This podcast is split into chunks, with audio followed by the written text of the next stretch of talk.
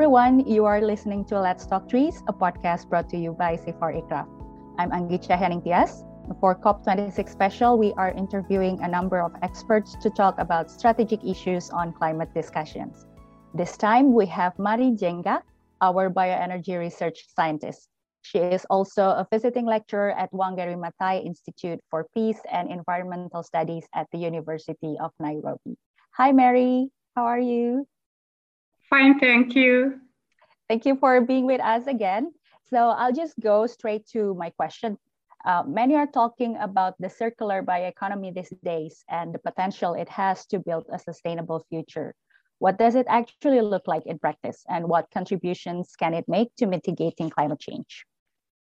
Circular bioeconomy has potential to build a sustainable future and I want to look at it from circular economy in bioenergy and climate change.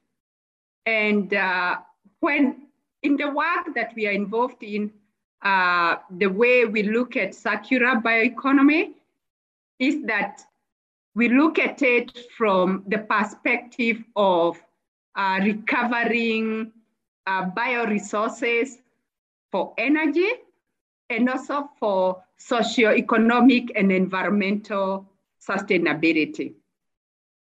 Just to give a few examples, is that uh, we are looking at um, using tree branches, tree prunings from uh, trees on farm and recovering that for bioenergy.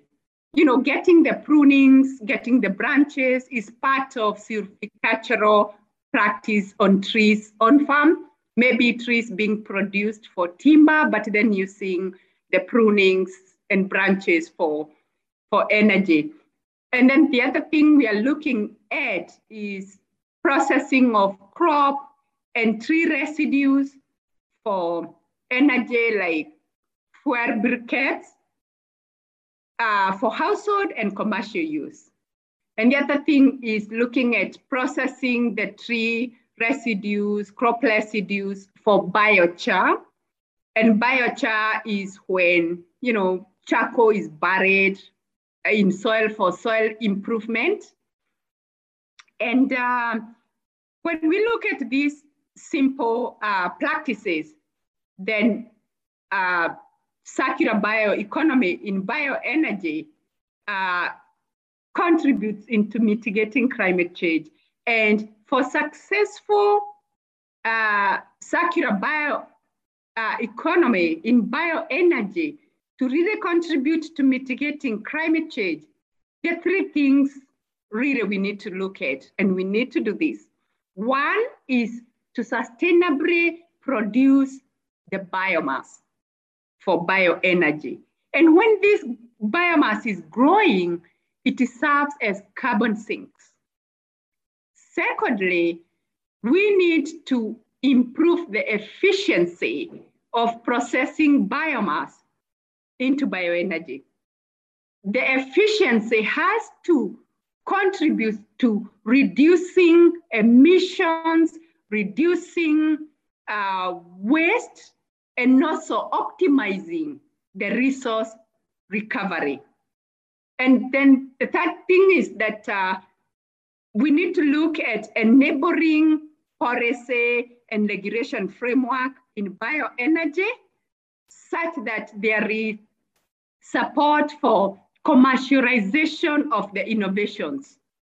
And then the circularity is profitable for socioeconomic and for environmental sustainability. Thank you. Thank you very much, Mary. Very um, to the point. So circularity can be profitable and then there is no time to waste. There is no resources to waste in that. Um, do you have anything more to say before we close this up?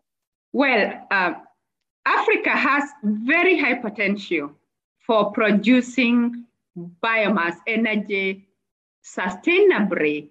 And we have innovations that are already being implemented, and therefore there is need to for support in terms of research, development, uh, private sector involvement, in terms of making biomass energy and the circularity uh, sustainable. It requires uh, multiple partnerships and participation. Thank you, Mary. I hope Africa can really lead this movement. Thank you so much, yes. Mary, for being with us. And to you, our audience, thank you for tuning in. See you on the next episodes and take care, everyone. Bye bye.